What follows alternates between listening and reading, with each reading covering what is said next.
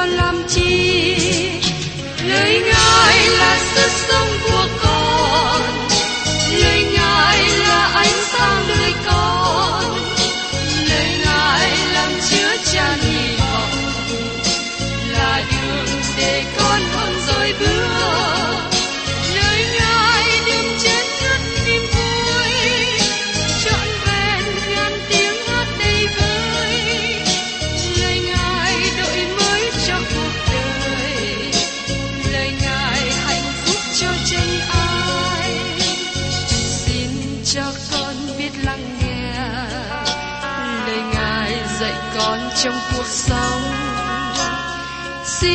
cho con biết lắng nghe. Lời ngài từng theo bước đời con. Xin cho con biết sẵn sàng chờ đợi và vẫn nghe theo chúa. Xin cho con biết sẵn sàng thực hành lời chúa đã truyền ban Hân hoan chào mừng quý vị đến nghe chương trình Tìm hiểu Thánh Kinh. Đây là một chương trình học kinh thánh liên tục và hệ thống trong thời gian 5 năm. Chúng ta sẽ lần lượt khảo sát từ sáng thế ký cho đến khải huyền.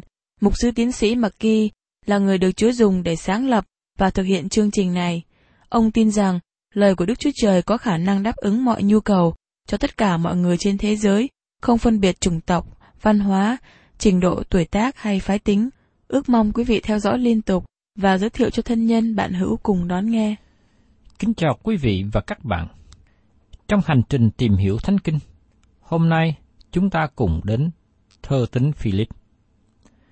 Thư tín của Phaolô viết cho hội thánh Philip là một trong những thư tín được viết từ trong tù. Sứ đồ Phaolô viết bốn thư tín khi ở trong tù. Đó là thư Epheso, Philip, Colosse và thư ngắn Philemon. Thư tín của Phaolô viết cho các tín hữu ở Philip. Đây là một thành phố thuộc về lục địa Âu Châu. Bức thư này ra từ mối quan hệ tốt đẹp giữa Phaolô và hội thánh Philip. Thật vậy, Phaolô có mối quan hệ gần gũi với hội thánh Philip hơn các hội thánh khác. Tình yêu thương của họ đối với Phaolô và tình yêu thương của Phaolô đối với người Philip được phản chiếu trong thư tín này. Nó đề cập đến từng trải của cơ đốc nhân mà chúng ta cần nên sống với nhau. Nó không ở mức độ mà chúng ta đang có, nhưng ở mức độ mà Đức Chúa Trời muốn chúng ta đạt đến. Sứ đồ Phaolô đã thăm viếng Philip trong hành trình truyền giáo lần thứ hai. Các bạn có nhớ Phaolô và Barnabas cùng đi trong hành trình truyền giáo thứ nhất trong những khu vực thuộc xứ Galati. Tại đó họ thực hiện được nhiều công tác tốt đẹp và nhiều hội thánh được thành lập, dầu rằng phải đối diện với sự chống đối bắt bớ. Phaolô muốn trở lại thăm viếng các hội thánh này trong hành trình truyền giáo lần thứ hai. Phaolô muốn đem Barnabas đi với ông một lần nữa. Nhưng Barnabas cũng muốn đem một người cháu của ông tên là Giăng Mát cùng đi. Giăng Mát là người đã tham dự vào hành trình truyền giáo lần thứ nhất. Nhưng các bạn có nhớ rằng, chàng trai trẻ Giăng Mát này đã nhát sợ khi đối diện với sự bắt bớ ở tiểu Tế Á và nửa chừng quay về nhà. Vì thế, Phaolô không muốn đem Giăng Mát theo lần thứ hai này. Cho nên banaba đem Giăng Mát đi với ông ở một hướng khác. Trong khi đó, sứ đồ Phaolô đã hiệp với Sila và hai người theo con đường trước đây đã đi trở lại xứ Galati để thăm viếng các hội thánh mà họ đã thành lập trong hành trình truyền giáo lần thứ nhất. Hình như Phaolô muốn nới rộng địa bàn truyền giáo trong khu vực đó, bởi vì dân tại đó rất đông và có trình độ cao. Văn hóa và ngôn ngữ Hy Lạp trở thành trung tâm trong thời kỳ bấy giờ. Bác sĩ Luca kỹ thuật rằng, Phaolô muốn đi xuống miền Nam vào các tỉnh thuộc Á Châu, mà dẫn đầu là thành Epheso. nhưng Đức Thánh Linh ngăn cản Phaolô đi xuống phía nam. Lúc đó Phaolô muốn chuyển lên đi phía bắc, tức là nước Thổ Nhĩ Kỳ hiện nay. Và trong sách Công vụ đoạn 16, câu 6 đến câu 8 ký thuật lại như sau. Trải qua xứ Phrygia và đất Galati, thì Đức Thánh Linh đã cấm truyền đạo trong cõi Asi. Tới gần xứ Misi rồi, hai người sắm sửa vào xứ Bithyni, nhưng Đức Thánh Linh của Đức Chúa Giêsu không cho phép, bèn kiếp qua khỏi xứ Misi và xuống thành Troas. Vì Phaolô không thể xuống phía nam, không thể đi lên phía bắc, ông chỉ còn có một đường để đi, đó là hướng đông. Phaolô qua tận đến Troas, tại đó là nơi cuối đường. Ông đi đến Troas bằng tàu, vì thế Phaolô đang chờ đợi sự dẫn dắt từ Đức Chúa Trời.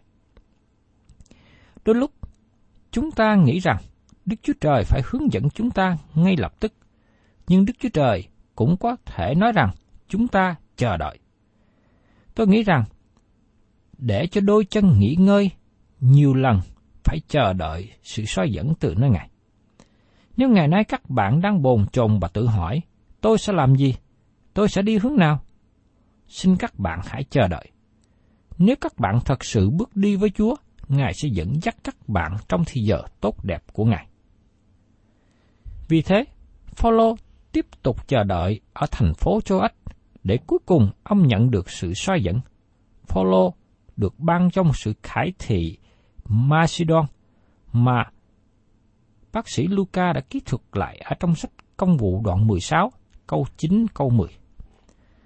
Ban đêm, Phaolô thấy sự hiện thấy, có một người Macedon đứng trước mặt mình mà nài xin rằng, hãy qua xứ Macedon mà cứu giúp chúng tôi. Phaolô vừa thấy sự hiện thấy đó rồi, chúng ta liền tìm cách qua xứ Macedon, vì đã định rằng Đức Chúa Trời gọi chúng ta rao chuyện tin lành ở đó. Phaolô và những người đồng hành cùng lên tàu đến lục địa Âu Châu. Tôi nghĩ rằng đây là một cuộc vượt biển lớn lao, bởi vì qua hành trình này đem tin lành cứu rỗi đến Âu Châu.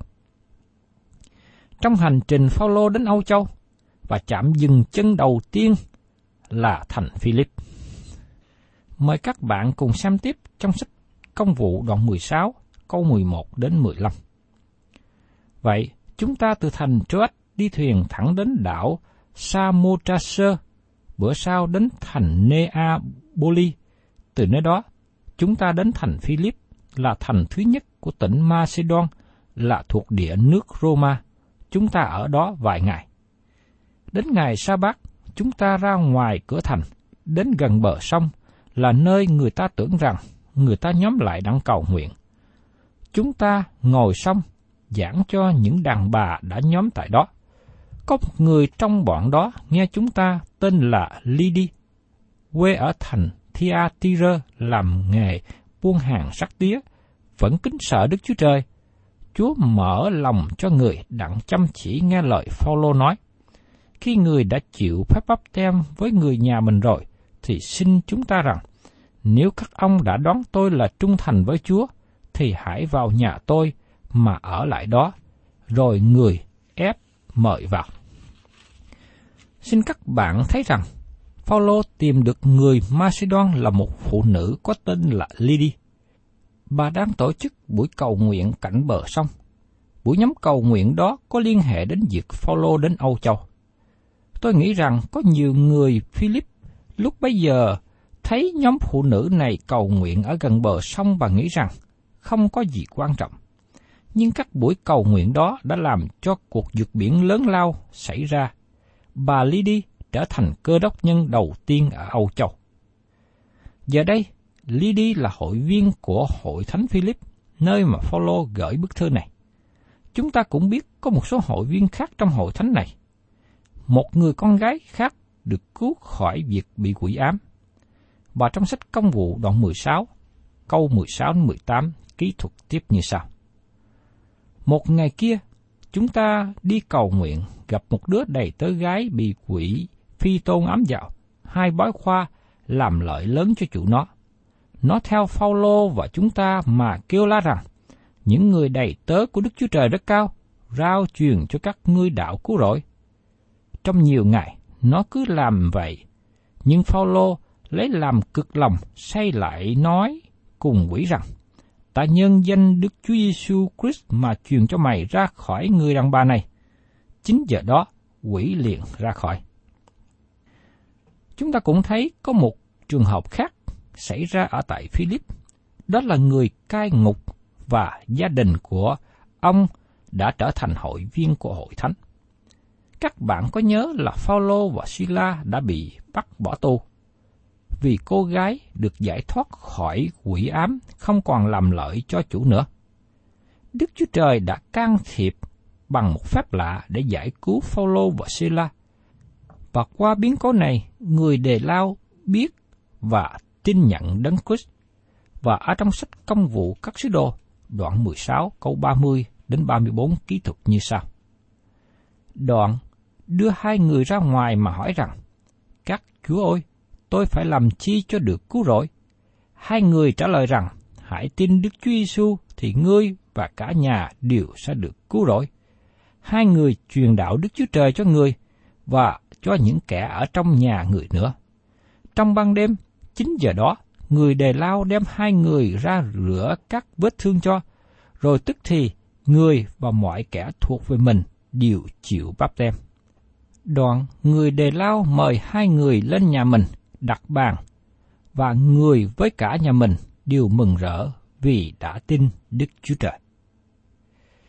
Dĩ nhiên, còn nhiều hội viên khác trong hội thánh mà chúng ta không biết đến câu chuyện của họ. Những người này có mối quan hệ gần gũi với sứ đồ Phaolô. Họ theo Phaolô trong hành trình và giúp đỡ Phaolô nhiều lần. Nhưng đến khi Phaolô bị bắt ở Jerusalem, họ không thấy mặt Phaolô trong suốt hai năm. Họ cũng không biết ông đang ở đâu. Cuối cùng, hội thánh Philip nghe tin rằng Phaolô đang bị ở tù tại Roma, hay còn gọi là La Mã. Lòng họ nghĩ đến Phaolô. Họ gửi đồ giúp đỡ ông.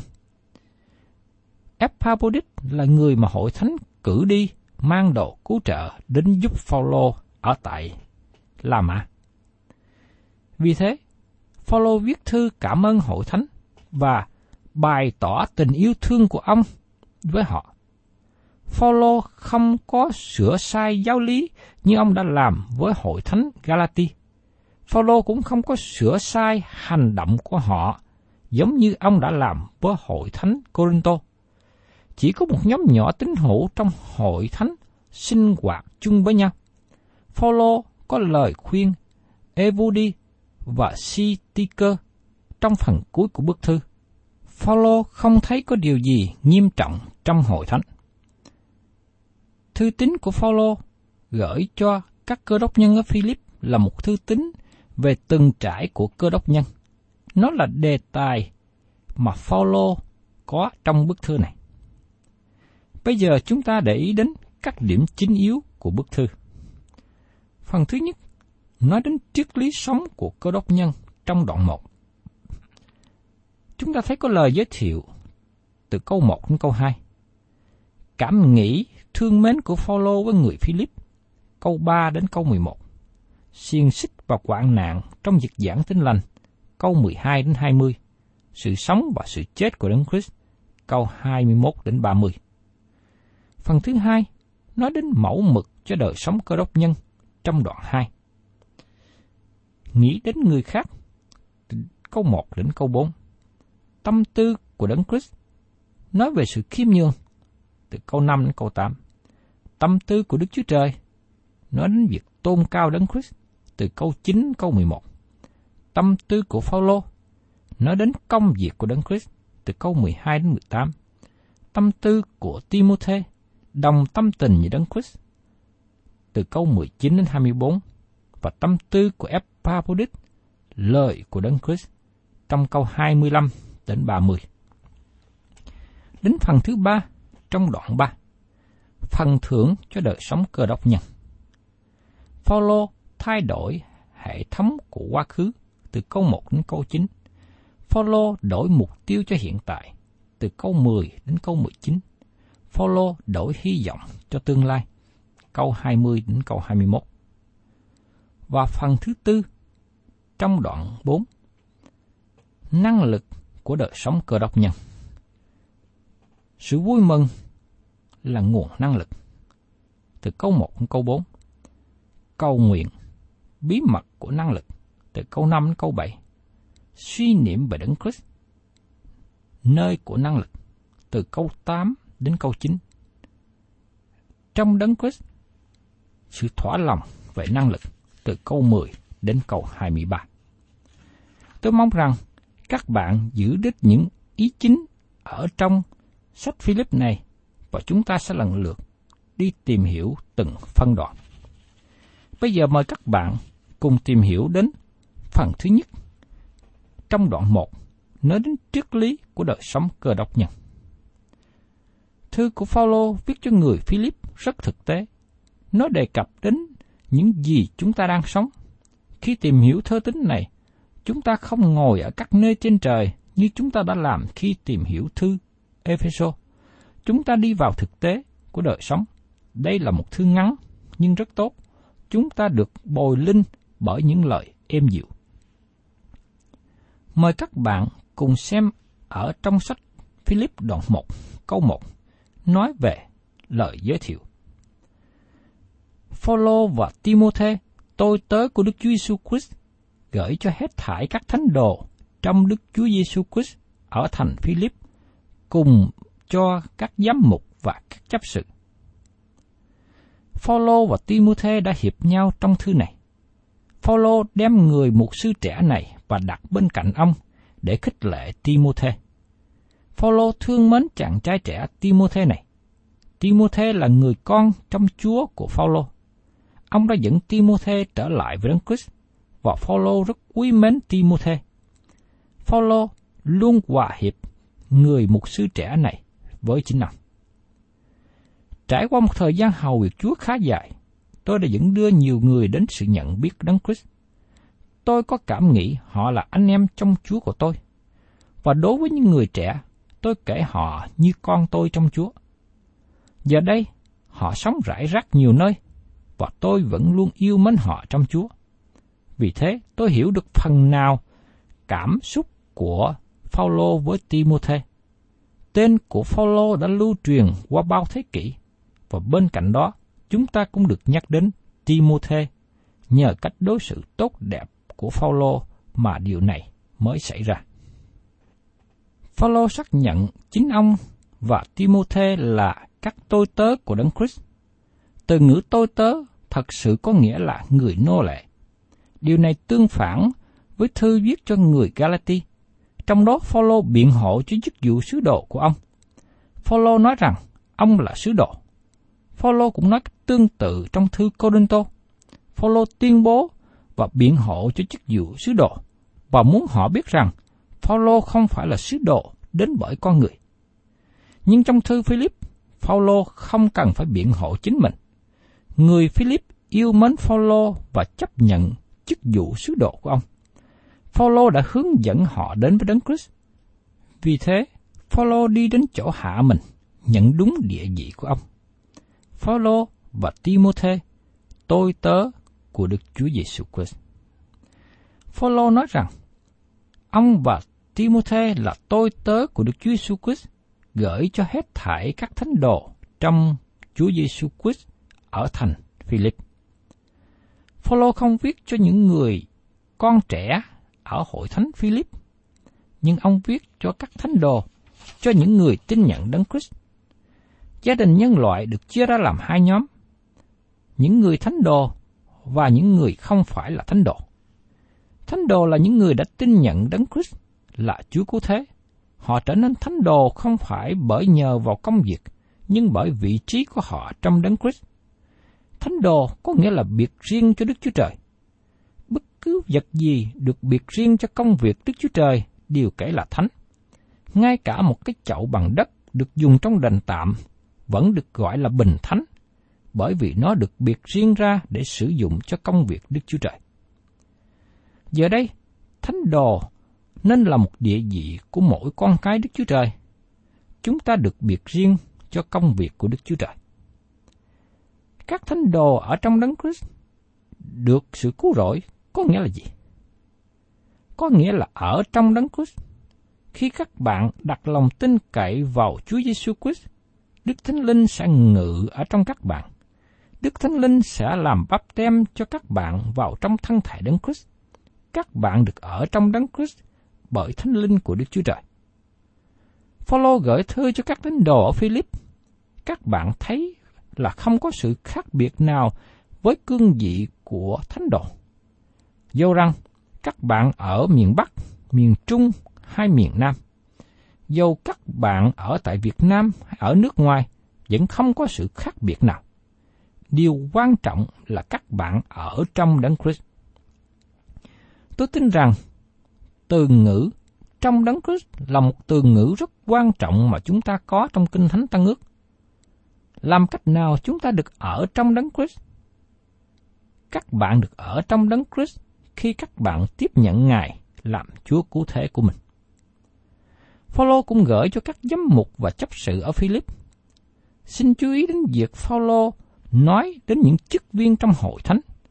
Giám mục có nghĩa là người chăm nom, người trang bày. Từ ngữ giám mục thật sự được đề cập đến các trưởng lão hay các chuyên chức trong hội thánh chăm lo việc gây dựng đời sống thuộc linh. Còn chấp sự là những người chăm lo công tác thuộc thể, phụng dự, như chúng ta thấy đề cập trong sách công vụ đoạn 6. Và tiếp đến, mời các bạn cùng xem trong Philip đoạn 1 câu 2. Nguyện xin anh em được ân điển và sự bình an ban cho bởi Đức Chúa Trời, Cha chúng ta, và bởi Đức Chúa Giêsu Christ. Phaolô chào thăm với một lời chúc. Nguyện xin anh em được ân điển và sự bình an. Các bạn thấy lối diễn đạt này trong tất cả các thư tín của Phaolô viết. Ân điển và sự bình an luôn luôn đi chung với nhau. Ân điển và bình an là hai từ ngữ phổ thông trong thời của Phaolô. Ân điển là từ ngữ chào thăm trong thế giới Hy Lạp. Khi các bạn gặp những người quen trên đường phố thời bấy giờ, các bạn nghe họ chúc nhau bình an. Lời chúc này vẫn còn được dùng trong thời đại của chúng ta như chúng ta thường chúc nhau, thượng lộ bình an. Trong thời nay, chúng ta gặp nhau và chúc, có một ngày vui vẻ. Trong khi chúc như thế, chúng ta mong ước nó xảy ra, nhưng chúng ta không biết mình làm cái điều gì để có thể thực hiện được, để giúp cho cái người mà mình chúc đó có được một ngày vui vẻ. Nhưng Đức Chúa Trời nói với các bạn rằng, cầu chúc được sự sống đời đời. Khi chúc như thế, Ngài đã mở một con đường để các bạn đến sự sống đời đời qua Chúa Giêsu. Sự bình an đi theo ân điển. Nó không bao giờ đi trước. Trong khi ân điển đến từ thế giới Hy Lạp và sự bình an thì đến từ thế giới tôn giáo của người Do Thái. Đây là lời chào thăm của tiếng Do Thái Thành phố Jerusalem có nghĩa là thành phố bình an. Nhưng thành phố này không được bình an. Nó là một thành phố của chiến tranh. Hiện nay, nó giống như cái gai của thế giới. Không ai biết điều gì nên làm với nó. Không bao giờ có được sự bình an ở Jerusalem hay là bình an cho thế giới cho đến khi nào Chúa bình an đến cai trị. Do vậy, sự bình an sẽ đến khi một người có được ân điển của Đức Chúa Trời. Phaolô nói ở trong Roma đoạn 5 có một. Vậy, chúng ta đã được xưng công bình bởi đức tin thì được hòa thuận với Đức Chúa Trời bởi Đức Chúa Giêsu Christ. Chữ hòa thuận ở nơi đây có nghĩa là bình an. Đây là sự bình an mà một tội nhân có thể có với Đức Chúa Trời bởi vì Đấng Christ đã chết thay cho chúng ta. Ngài trả xong án phạt tội lỗi và giờ đây Đức Chúa Trời trong ân điển có thể cứu rỗi chúng ta. Nó không phải do nơi chúng ta đã đem gì cho Ngài. Thật ra, chúng ta không thể đem gì cho Đức Chúa Trời. Chúng ta không có điều gì tốt để đem dân cho Đức Chúa Trời.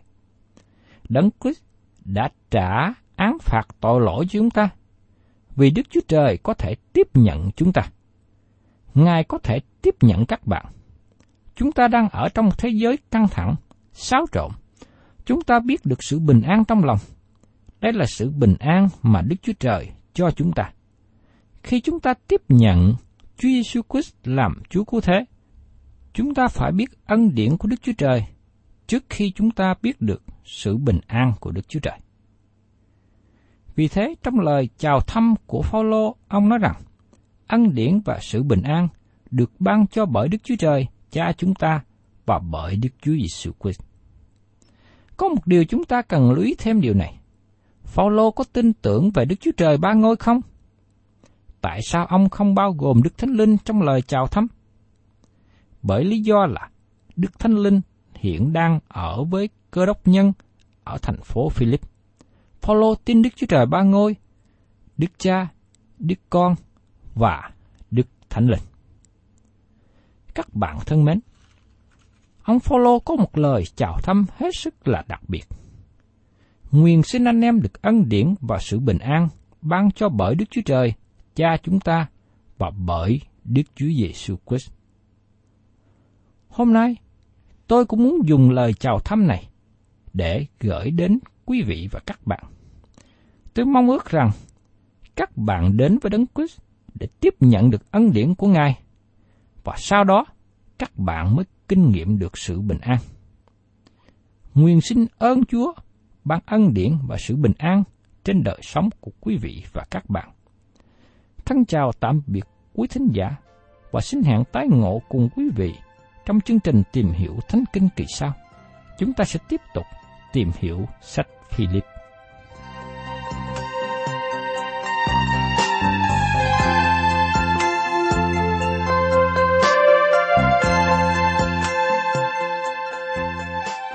Cảm ơn quý vị đã đón nghe chương trình Tìm hiểu Thánh Kinh.